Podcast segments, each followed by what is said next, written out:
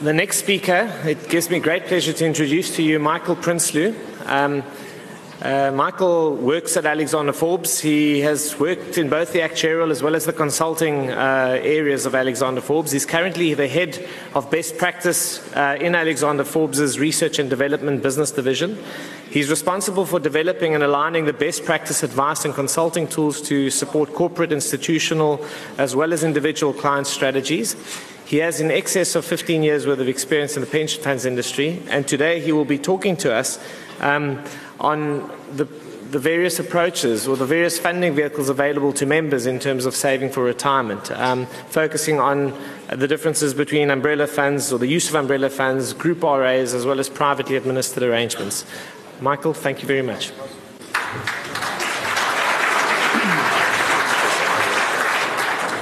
Yeah, can we move off that presentation? there you go. Uh, right. Okay, good afternoon, everyone, and uh, thank you for, for having me here. It's a real privilege and a pleasure. I haven't been to one of the Actuarial Society meetings in quite some time, so I'm sorry to say. Um, okay, so fund types, does it really matter? There's been a lot of talk uh, in the press and elsewhere about what type of vehicle is going to be the right vehicle for retirement funding purposes into the future. And obviously, we've had a number of different options open to us over the years. I'm going to take a quick look at some of that and also have a look at what the sort of state of the play, state of play in the industry is as well. And then perhaps just sketch briefly um, a framework for the way we should perhaps be thinking about this. And so, really posing more questions than, than answers. I mean, the brains trust of the South African pensions industry sits within this room. Um, and so we'll be responsible for solving this problem. So my job is merely to state the problem, yours is actually to solve it. Um, and I think what's uh, this was initially uh, envisaged as a panel discussion, because if I'm if I'm right, so I'm going to whiz through it and then uh, invite John up to join me if that's okay, and then we'll open it up to some questions and maybe make it a bit uh, interactive. So. The South African situation comes no surprise to any of you. Uh, 75 to 80% of funds are defined contribution, so that won't be a big surprise. Somewhere between 10 and 13% uh, pure DB funds, and then a couple, a couple of bits and pieces in between. But what's important is within the DC space. So our focus is going to be really on the DC space, and that was the purpose of, of the presentation. There's been significant growth in umbrella funds versus other fund types, and I'll show you some of the numbers uh, in, in, a little while. Um, there are now more members in umbrella funds type A, which is the commercial, uh, you know, special rule type umbrella funds, than in standalone DC funds. So for the first time ever, we've got to this position. There's been a decline in the overall number of standalone funds. Uh, I think no surprise there, and that shouldn't be as news to any of you. Um, and also, interestingly, there's been an increase in the number of freestanding hybrid funds, which is as a result of DB funds uh, closing down or at least converting slowly towards the defined contribution. And perhaps as uh, a function of some of the discussion we've just had for the last uh, half an hour. Um, okay, so the number of funds. Overall reduction, about a 10% decrease in standalone funds. These numbers, the light blue is it light blue on yours? Yes, it is. The light blue chart is the July 2015 numbers. The dark blue is the October 2013. Uh, ordinary Ordinary contribution stands for the DC funds, that's on the far left hand side, and umbrella type A and B is on the far right hand side. And you can see uh, a big decrease in the number of funds. So remember, this is the number of funds, but not a big increase really in the number of uh, funds on the umbrella fund side. So it's been conversions into existing umbrella funds. On the asset side, though, it's a very, very different picture. Um, these all come from the FSB's uh, fund, fund list off the website. So you can see that assets in standalone DC funds, the far left hand side, increased marginally, really as a function of, of returns.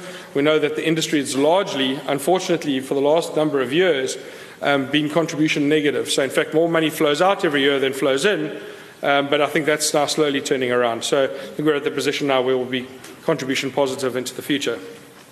But assets have grown significantly. So plus, uh, a sort of 50% plus, 54% increase in the assets of umbrella funds over the last October 2013 to July 2015. So this is not a long period of time for a pretty big increase in umbrella fund assets. We know what some of the drivers behind that uh, were, and I'll, I'll touch on those just now. But similarly with membership, um, umbrella fund type A. Uh, also, some of it's been converted into umbrella fund type B as a result of increased focus on multiple employers and associate companies within one employer group, essentially. So some of those practices also driving some of the classification of funds. So let's get down to the nuts and bolts. What we've been looking at in the past is the sort of traditional retirement funding uh, options that are available to us. And I'm really just focusing on DC here. So we've got occupational DC, which is a compulsory offering, and I think that's a key point, and I'm going to come back to it a little bit just, just now. Um, the notion of compulsory is really an important notion when we start putting alternative options on the table. Either standalone as a single employer group, umbrella type A, uh, or umbrella type B. And these can either be pension or provident. And so this is pretty much how it breaks down. And these are the funding mechanisms that we've used. You'll see in the little block on the right, death benefits can either be approved or unapproved, and that also won't be news to you. Um, but that's quite an important consideration for what we'll be talking about. On the individual side and the voluntary side, we've always had a couple of different options open to us. We've had the retirement annuities, and that was aimed largely at self employed, but latterly has been used as top up on, on tax incentives. So part of your non-retirement funding income, 15% of that allocated to a retirement annuity. Also, was a pretty useful way to sidestep estate duty, as people have realised and is now being closed out. Um, but how big is the retirement annuity market? All those numbers I showed you earlier excluded the RA funds. So the retirement annuity funds are large. If you look at the FSB's top 100 fund list in their annual report every year, you'll see that uh, the RA funds out of the five or, top six or five or six uh, spots, they would occupy, say, four out of the top six on each of those lists. 62 active funds that I looked at on the fund list, over 4 million records, 420 billion rand worth of assets. So you can see it's, it's a pretty well developed market. But, and this is the debate for today, there's no separate records of group RAs. And we're in the retirement funding business here, and the retirement funding business largely located through an employer locus. I mean, that's what we're talking about. This is different to, say, the, the, the pure retail market. And it's quite hard to work out exactly what sits in the group RA market. We know that there's relatively small numbers of employees who are in there and relatively small numbers of records because the employers that have typically taken up those offerings are really the very small employers, five, ten man schemes. Suspected that there's less than 3 billion rand sitting in what is purely defined as a group RA. Uh, compare that to the 420 billion above. It's been largely a retail market to date. But, and it's a, it's a fairly big but, but due to the following things, and I'm going to go through a couple of these, and I'm going through this quite quickly, so please do stop me if there's any, any questions. Um, but due to retirement reform, we've seen uh, a T day well, we saw the Taxation Laws Amendment uh, Bill for 2015 come out a couple of weeks ago. Didn't say anything about 1 March 2016. I don't know if that means a yes or a no yet. Uh, don't know if David or somebody else is here and maybe they can uh, tell us. Um, but it looks like it's going ahead at the moment as it stands. T Day goes ahead from 1 March next year, and that really levels up the playing field between pension, provident, and retirement annuities. Historically, that's been one of the impediments to, to RAs. So That's one issue. The other issue is costs. This is again from the FSB's annual report, um, so some of you may be familiar with this. But this is what's driving a lot of the thinking around why changes are required and why some of the retirement reforms that have been proposed are actually being proposed.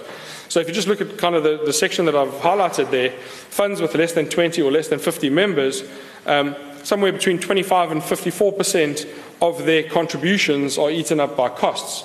Now, clearly, that's not a sustainable um, solution. Whereas at the bottom level, funds in excess of 10,000 members, only 8% of the contributions are eaten up in costs, and only, um, you know, in terms of the income that's generated, only, only less than 3%.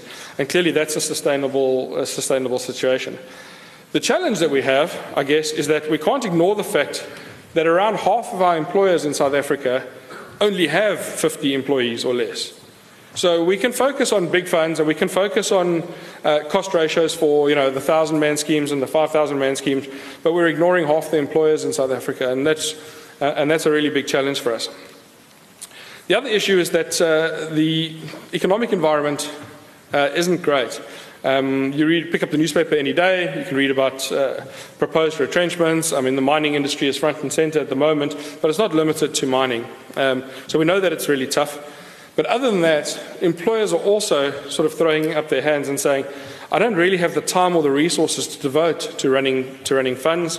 I certainly don't have this as a core business, uh, and you're making it harder and harder for me. And so, really, I'm not that interested. There's increasing regulatory and compliance burden. Uh, TCF is around the corner. We've spoken a little bit about it today, and it is pretty groundbreaking in the sense that it really does get down to, even in the occupational space, the individual member. And we're all going to have to, I think John and Dwayne perhaps mentioned it this morning, uh, and it's come through in a couple of other presentations as well. Uh, there, were, there, were, references to Regulation 28 in, in, in Sean's presentation. But the reality is TCF is going to require us to be thinking about that individual member level. But it's, it is a, it's a harder job for trustees. Um, and, and, we're going to be looking at it again in the default regulations as well. Financial Services Laws General Amendment Act extended personal liability to employers, criminal liability uh, for non-payments of contributions. It's clear that there's a higher and higher governance budget associated to actually running certainly a standalone fund um, and arguably even to an umbrella fund. And I'll talk about that in, in a minute.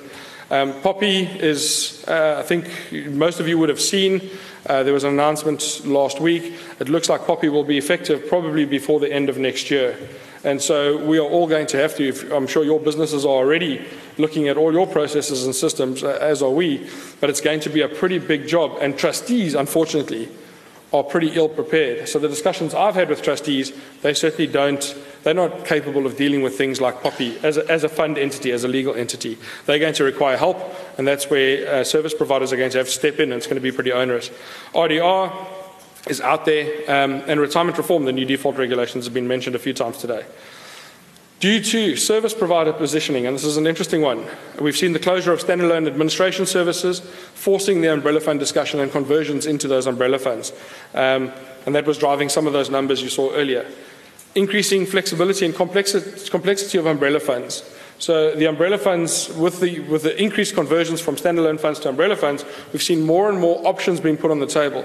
Of late, that's maybe slowed down or slightly reversed, but over the last five years, certainly there are far more bespoke solutions available to employers in umbrella funds than there ever were before. It was pretty much one size fits all 10 years ago, whereas now it really is a case of we want you in the umbrella fund. Um, how, can, how can we get you there and what can we do to, to get you there?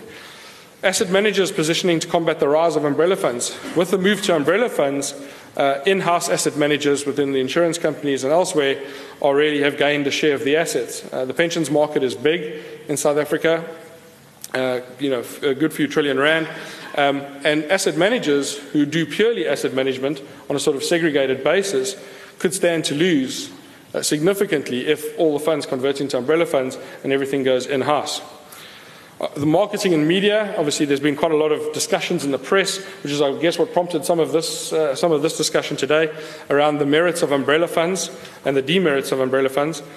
And also the expression by National Treasury that really they would prefer to see more employers in multi employer funds, but that they don't really like the multi employer funds that are out there at the moment, and that the governance structures perhaps aren't, uh, aren't what they would really like to see. So, those are some of the, some of the issues. So we've seen the rise of a new debate, and this is really the focus of, of this discussion. The group retirement annuity.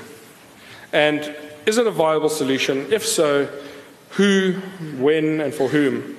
And, and so this now stands alongside, rather than being on a new slide as an individual solution, it stands on the same slide as a group solution. So, in other words, something that can be taken to employers. And I've sort of added in brackets there compulsory or voluntary. And that, that is not something to be undertaken trivially. Typically, a group retirement annuity, uh, in the absence of anything else, a retirement annuity is a voluntary situation. And so individual members would sign up to that. The challenge, of course, there is that we have uh, a challenge with pensions coverage anyway, and allowing members to opt out of pensions coverage is arguably not uh, what we're after. There is a thought process that making this a condition of employment in your contract with the employee. So, part of the employer employee relationship, membership of the group RA becomes compulsory. You force the compulsion into the scheme. Um, it remains to be seen whether that is, in fact, workable, and certainly whether it's workable in all industries. I think in certain industries there'll be, there'll be some pushback. But this is on the table, nevertheless, as, a, as an alternative solution to umbrella funds. And the discussion is really centered around the small employer market uh, where umbrella funds, uh, even at the low end, seem to be pretty prohibitive in terms of the costs and, and charges. And certainly on the face of it and initially, RA seem to offer, um, offer some value. So, what is this thing, a group RA? Well, other than a single point for administration, potentially in terms of the collection of contributions, uh, perhaps a negotiation on fees, and the bundling of some communication, uh, really it is a collection of sum of the parts. So it really is a collection of individual RAs. Uh, there is no legal entity that is a group RA. It doesn't exist. There is an RA fund. Individual members sign up to that. It's the way that it's bundled and packaged by a service provider that determines whether it's a group RA. There's no legal structure. On the side, you'll see that the risk benefits are unapproved and will be paid direct. And this, this issue of unapproved versus approved risk benefits, I mean, this is not a presentation on approved or unapproved risk benefits, but just to suffice to say that it's not a trivial discussion. Depending on where you sit in terms of your salary spectrum and demographics of the fund, in terms of your benefit levels, certain members will be better off with approved and others will be better off with unapproved. So, depending on where they sit. And you may have both those sets of members in your fund, depending on what your particular structure is. And so, it's not a trivial discussion of just saying we sign up to the group RA um, and we'll just do everything as unapproved in terms of death benefits. And these are, these are some, some charts from uh, some old National Treasury papers, but the principle is there. This discussion of Section 37C versus allocating benefits purely by nomination of beneficiary form, often that's also not trivial, and it may not be trivial for the people's lives that it actually touches. Uh, we might not think about it too much uh, as on the other end of the fence, but the person who's receiving the money or should be receiving the money, uh, they definitely are thinking about it. So let's have a look at a couple of the differences between, between these funds. All of them are tax incentivized. Currently, uh, either as a pension or provident fund in terms of standalone and umbrella, or as an RA for, for group RAs. Okay, that's the 15% of non-retirement funding income that we all know and love. Uh, that potentially, from 1 March 2016, will be changed to be harmonised between all of those. The provider, so the provider is chosen by, in a standalone fund, obviously there's no provider. The umbrella fund and the group RA, they're both chosen by the employer. So the employer makes that decision. In terms of the protections that they offer, Protection from creditors. The protection from creditors is greater uh, in a, uh, a, standalone fund or an umbrella fund than it is in a group RA. Uh, in terms of contributions, there's a much greater onus on trustees to actually chase down the contributions in those funds. Uh, within the group RA, there really is no obligation to chase down the contributions because ultimately it's a member contribution. You're not chasing an employer. And so, if there's no contributions paid to the fund, it actually becomes the employee's job to go and take on their employer and sue their employer. Uh, obviously, you can put in, try and put in place some mechanisms to combat that, but not an ideal situation for members to find themselves in, particularly where they are errant, uh, errant employers. And we do see, even in our umbrella funds, that in certain industries, at certain, at certain scales or certain ends of the industry, you find errant employers that really struggle to actually meet the cash flow requirements of paying contributions on a monthly basis. And so uh, asking the employees to take that challenge on is going to be quite tricky in some places. Employee representation, uh, obviously within funds, you know, as 50% member elected at least. Um, within the uh, umbrella fund space, there are trustees. Some of them are independent. Sometimes they are elected by the members um, but really it's a panel put forward and there is some sort of voting that takes place. But typically there's a management committee in place that actually deals with the issues related to that particular employer. On the Group RA side, there are no trustees per se. Um, from an employee representation perspective, there are trustees obviously, um, but there's no ManCo either, so there's no employer group whatsoever. In terms of retirement benefits, the retirement benefit is as per pension or provident for standalone or umbrella funds, depending on what type of fund you've set up. But the group RA is obviously just a pension fund, uh, and that is, is a key differentiator where we've seen some of the discussions around compulsory annuitization of provident funds. Um, obviously, if that goes ahead, it does equalize that playing field as well. But whilst that remains in place, uh, the, the requirement to annuitize a part of the income, um, albeit we think that's probably uh, in many instances the right way to go, uh, the, uh, is going to deter certain employee groups from, from participating. In terms of the retirement date, the Group RA doesn't have a specific retirement age.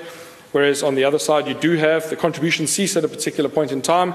Uh, obviously, we've now seen the deferred retirees allowed, and so that allows the benefit to be paid out on election, which is, which is positive. In terms of withdrawals, this is the biggie. Um, yes, uh, umbrella funds and standalone funds, obviously you can take withdrawals, but Group RA, uh, no withdrawals, at least not in, uh, unless there's some certain circumstances. Risk benefits, and this is another important distinction between umbrella funds and Group RAs. In terms of the umbrella fund, the risk benefits can be provided by the fund or the employer, so whether it's approved or unapproved. But the important point is that it can be limited or multiple providers. One of the criticisms of umbrella funds is that the pricing is quite opaque and com complex to work out at times. And when services are bundled, and particularly risk services are bundled into it, it can become tricky to actually work out or at least compare um, various options. But not all umbrella funds operate that way, and many do allow for multiple providers.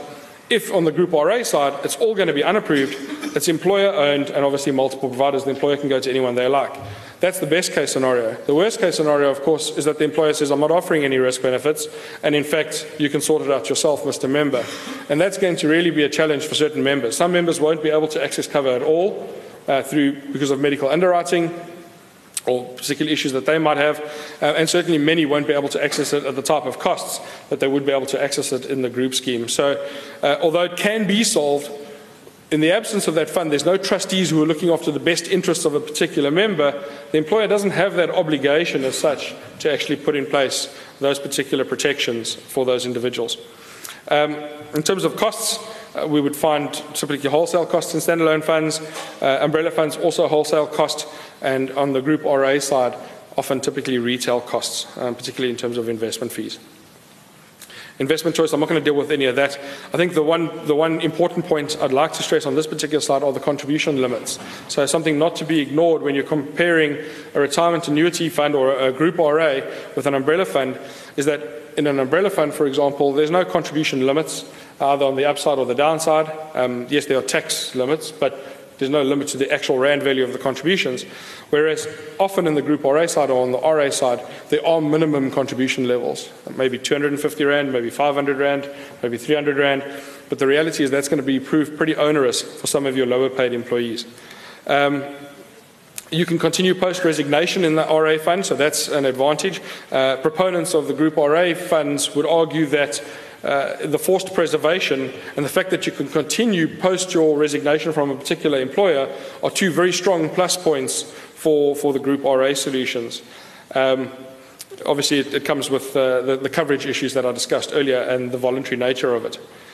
So, these are the pros and cons. I'm going to just cover them briefly because I think I've covered a lot of these already. And there's two, or there's actually multiple ways of looking at this. So, the one is from the member's view, um, the other one is from the employer's view, and obviously stakeholders such as service providers have their own views as well, which I'm not going to cover today, but I, guess on, depending on what type of service provider you represent, you would have different views. So from the, from the member's perspective, um, obviously there's, there's the advantages of a group RA is there's no need for uh, a ManCo and trustees. Um, participation, in fact, that probably should be on the other side, my mistake. Participation may not be compulsory, so that could be an advantage to the employee in their view, not necessarily for their best interests, okay, but in terms of they may, they may be quite keen on opting out. Um, the employee can continue saving after employment, so that's, that is useful. Same tax treatment, obviously from 1 March 2016. No fixed NRA, so that is also again quite useful. And forced preservation, um, often, so that's a forced preservation sits on both the positive and the negative side for relatively uh, obvious points. There's no access to cash, that's going to discourage some people, but the forced preservation, just through apathy, if nothing else, should actually engender greater retirement savings and, and better retirement outcomes. Um, one of the issues with uh, RA funds is that it's not really portable. It's portable between RA funds, um, that they have li very limited influence over the actual group retirement annuity, what it can provide, the benefit structures. The, the, it's pretty much a service provider dominated.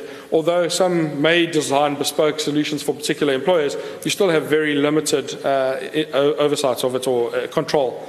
Um, you still need to make a lot of choices. I think the two biggest disadvantages potentially of the Group RA solution is that it requires significant admin and potentially engagement from members. Now, again, that could be a positive. We've all been crying for many years for people to become more engaged with their pension savings, and we've thrown up our hands and lamented why people don't take it, take it seriously, or you know, you send out option forms and you're lucky if you get 10% back. Um, but the reality is that if, they, if you are only going to get the 10% back, it's going to be pretty onerous on you as a provider or as, a, as an employer to actually manage the particular group RA. And also, they're going to need to make choices in terms of investment strategies. And yes, there can be defaults. Um, but ultimately, they, there's always going to have to be some sort of choice made, and, and, that's a real challenge. So, from the employer perspective, this is where the need for the ManCo trustees, that's where it should be. Um, obviously, it takes away time from uh, from their employees and they can focus on core business. Uh, less resources spent on employee benefits, less admin when the employee leaves. They don't actually need to do anything other than stop deducting the contributions. There's no real claim form. The member can continue it in their personal capacity, um, can do whatever they like with it. So it doesn't become an employer or HR responsibility anymore. Um, but on the, on the disadvantages side, it's pretty much the same things. A couple of extra points to note. I've spoken about the minimum contributions. Uh, the other one is that the participation, participation is not compulsory. That's not just about broadening the net. There's also an element of cross subsidy, both in terms of risk benefits and in terms of the costs of picking up these schemes. If it's priced individually or on a retail basis, um, certainly uh, you lose some of the cross subsidies that are inherent in umbrella funds and certainly in standalone funds as well. And so that's a problem. The other thing is that because it's a contract between the employee and the provider. In fact, there's no employer relationship there at all. Um, you need a, a, you need literally need an application form from every every employee. Uh, if you've got 500 employees, it's going to be challenging to get the 500 application forms in. Uh, obviously, with five or 10 people, it becomes a little bit easier. So the big question: which one's better? It's clear and this is a question to you guys, so I'm not going to answer it. Um, but it's clear that the current numbers, so those numbers I showed you earlier, very small assets in group RA schemes, huge assets in umbrella funds, but they only tell half the story. Those numbers are just a function of what's been happening in the market over the last few years. They're not, they're not an answer in terms of what's best for the future. Those are merely a function of what's actually transpired in the market. Um, in fact, there's no real clear definition of what's better. And there's quite a lot of noise in, in the press and, and elsewhere about this particular issue. So, our suggestion, or my suggestion, is that we go back to basics and the basics of benefit design. And it's often been, I think it gets overlooked a lot in the DC space.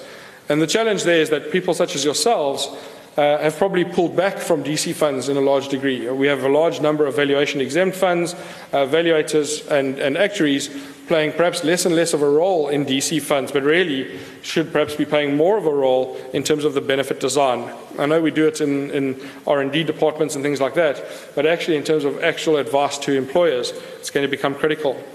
We need to be clear on what problem we're trying to solve, uh, and I think that uh, perhaps John and Dwayne did quite a good job of what that problem is, that retirement income problem and the goal that we're actually trying, the objective function that we're trying to solve for. Um, for who?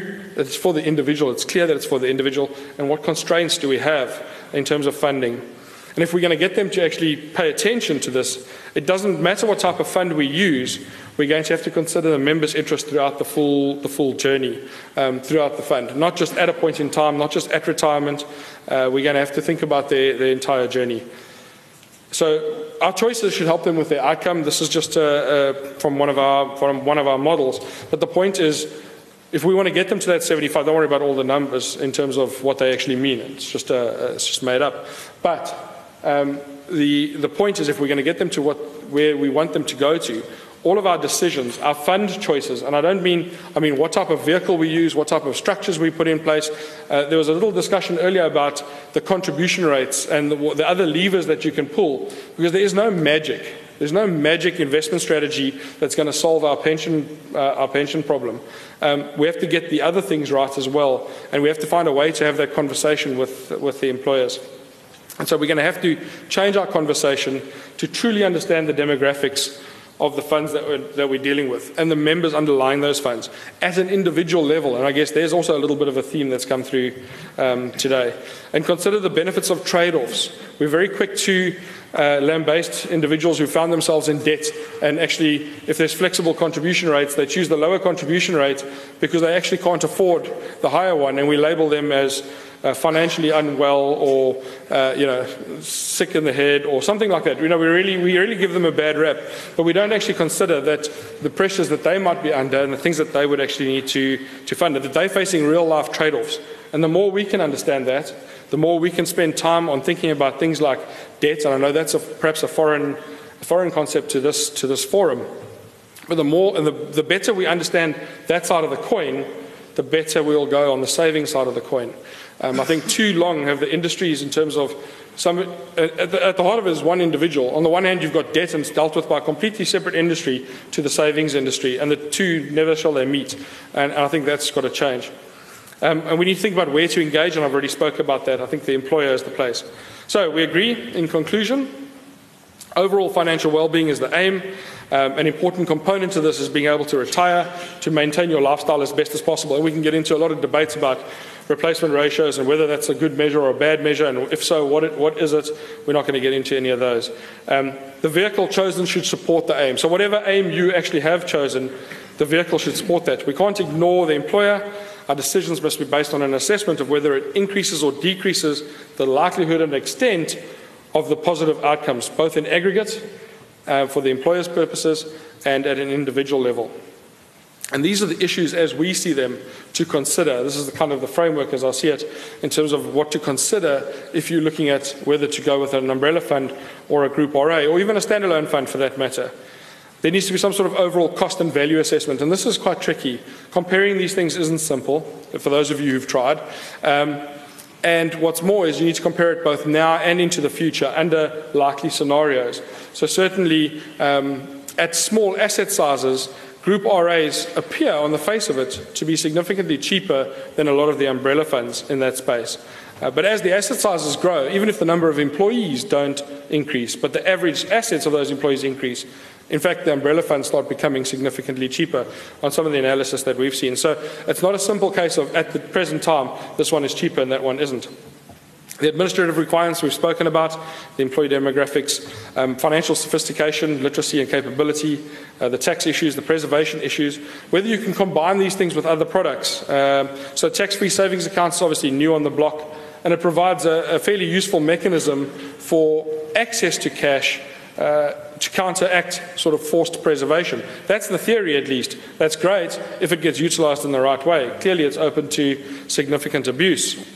Eh, particularly if employers are actually paying in or co-contributing into those, um, and investment choices. But all of them need to support the retirement outcome. So each employer weighs up to arrive at the. Pro- how am I doing? Okay, okay, it's the end. Um, horses for courses. I think that's the most the, the, important thing. I don't think there is a single right solution for every single employer. I do think that we'll see group RAs um, gaining some more more momentum, um, probably quite rightly as they they're fairly small at the moment. Having said that, that doesn't mean that people who own umbrella funds are, are in the incorrect places. I think what's important is if we use those assessment criteria earlier and we measure it relative to the objective, we'll be okay. And I guess importantly uh, ethical and well considered professional advice, and I guess that's where all of you come in, will actually add greatly to that debate. Um, because it really is, it can be conflicted uh, pretty easily by which side of the fence you actually sit on, whereas uh, ultimately what we're trying to do is get South Africans to retire better. So that's it from me. John, I don't know if and we can just open it to questions and, and debates. Thank you, Michael. Um, we, we're running slightly over. Uh, it's not too significantly over, so we're going to spend about 15 minutes taking some questions. Um, I'm then going to ask that you uh, go out and have a comfort break if, if necessary. Um, grab yourself a cup of coffee and then come back as quickly as possible for us to finish off the day. So if, if you don't mind, um, we've got the roaming mics uh, around. Uh, any questions? I think, Costa, if you don't uh, mind, I think we've got a couple of questions we can just get oh, you. You uh, actually ask a couple on the. Oh, right. I think for those of you that are just need of uh, some exercise, uh, I think we've got five questions. So I think we can Four. maybe facilitate the, the discussion with that. Okay. So maybe we can try the first question. Uh, do you think a group RA is a viable alternative to an umbrella? And then you've got four options.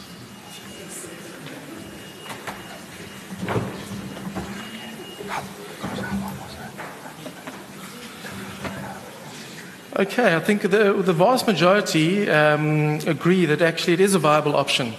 Uh, but I think it's split between, um, you know, should always be considered or only for small employers. Um, what I find interesting is that, yeah, there's still 26% that don't feel it is a viable alternative. So I think, you know, it's quite worth a, worth a discussion. Because I think at the end of the day, um, you know, some of the comments that come up are, a, umbrella funds themselves are not, you know, doing what they're supposed to be doing. Hence, we've got a lot of legislation. The good thing is, umbrellas these days are very different from what they were 10 years ago. A lot of great uh, protections in place. But I think my, my personal opinion is that um, we shouldn't stifle innovation in the, the industry. You need to allow competition, you need to allow these things to evolve. But I think you need to learn. And I think it was, uh, was discussing with Bruce, I think he made a good point um, uh, that when living annuities first came, there were less regulations and protections around it. But it's actually become a really important building block for people in retirement. I think we need to now start building and recognizing group RAs uh, because there's a blurring of lines between retail and institutional. It's going to continue. Uh, you need to start building those protections and aligning them from day one. So start recognizing it as an actual uh, legitimate option. Put some of the gaps in protection in place and let the market play out because I think it can only be good, uh, you know, to encourage competition out there. But let's, let's have a look at um, maybe the next question. Um, Mark, do you want to take that one? Yeah. Do you think that employers will be able to convince employees that membership of an RA is an appropriate condition of employment? In other words, can we make group RAs compulsory?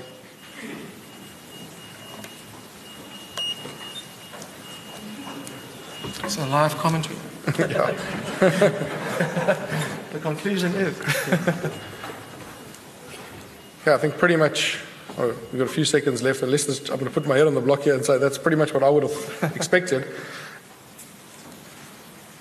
So I do think it'll be a challenge in some industries, and I would agree with that. I think there, there's certain industries that'll just push back um, hugely on that, and certainly changing conditions of employment is not something that happens unilaterally in this country anyway. Um, it, it, takes significant time and, and, energy in terms of negotiation. So that that simple point up there is anything but a simple point, I think. But I think I think, Mike, the important thing is that you can choose as part of your um, framework when employers need to consider these things is should they make it a condition? If you make it a condition, everybody, and you retain the cross subsidy uh, within the scheme, and recognize that if you don't, what are the implications for individual members? I think in the absence of legislation, I think an awareness and just making sure that people are fully aware of the consequences uh, is, is the first step. Yeah, absolutely. I think having a useful framework to evaluate these things um, is also good.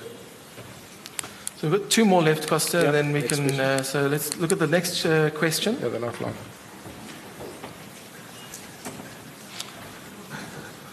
So, should there be regulations formalizing group RAs uh, in legislation and standing? And let's go.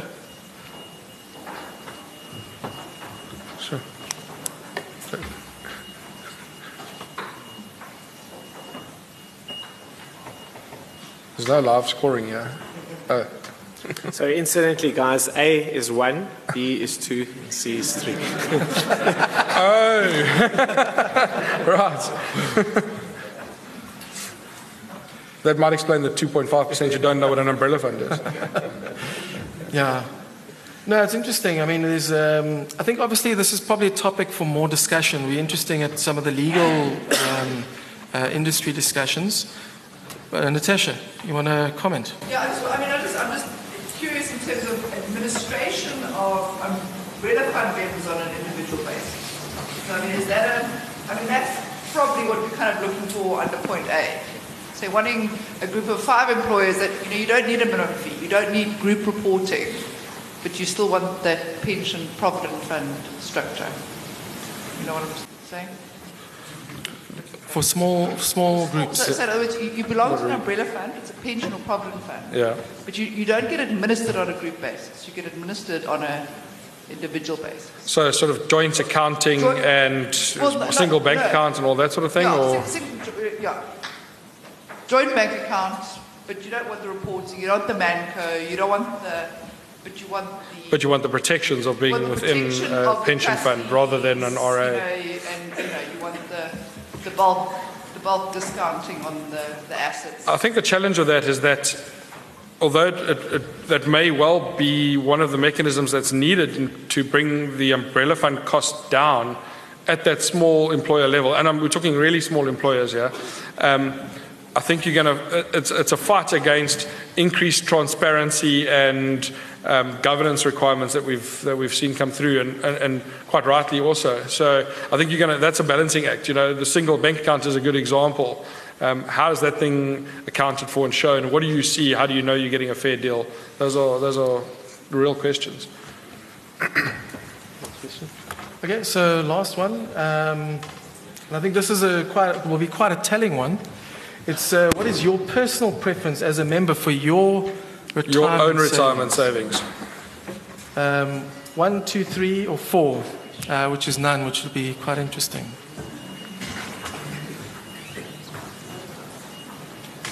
Sure.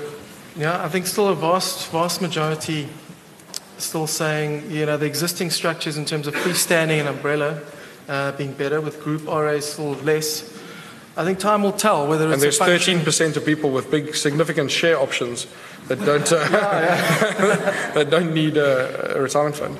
So, yeah, it'll be good to unpack that 13 at some point to understand that. But I think the, the majority is, I think we're still in an industry that is evolving. Group RAs are still a small component of that. Um, and, I, and I think time will tell whether, you know, that, that industry uh, grows. But I think definitely, as Mike has said, I think there's pros and cons of each. I think we shouldn't stifle uh, innovation, rather bring up the issues with the regulators and how we can build those protections uh, in place. But Costa, I don't know if you want to, Yeah. uh, you know, close off. I have one or two more questions if Are, are, time. are there any are there any more questions uh, for our panel? There's one question there. David. Uh, David Luckman. Uh, mine's not so much a question, but more comment. Uh, is okay, the, the, the, the presentation's more being presented from the point of view of how do we, as actuaries or consultants, advise employers or members or clients in making their decisions. But I think there's a bigger discussion, and that's a discussion: what do we as a country want to have? I don't think that discussion is sufficiently up till now. There have been two previous major trends in the retirement fund industry. One was defined benefit to defined contribution, which I think was a good thing uh, personally, but I don't think that discussion actually happened. It got driven by the market. Then the second one was standalone umbrella, which also I think was a good thing, but again, I don't think that discussion really happened at a country level. It really got driven by a market. Now this is the third. Group RAs are just a subset of a retail model versus an institutional model. And again, in this whole reform debate, I don't think we as a country have had sufficient discussion. Do we want ultimately an institutional model or a retail model? And there are, there are pros and cons. Yeah. I, I think the, to me the most important thing is, you know, we shouldn't be, I mean, the FSB is still talking about should we have umbrella fund legislation. I mean, that was bolted 10 years ago. The discussion, the important discussion today is do we want in the future to have an institutional model or So- a so- model for the whole country, I think. Yeah, something that we've raised in, in the benefits barometer, which some of you may have seen, um, and, and David agreeing with you, is that pensions are part of social security, overall social security um, system. And in our country, it's been largely privatized, but it isn't like that everywhere in the world.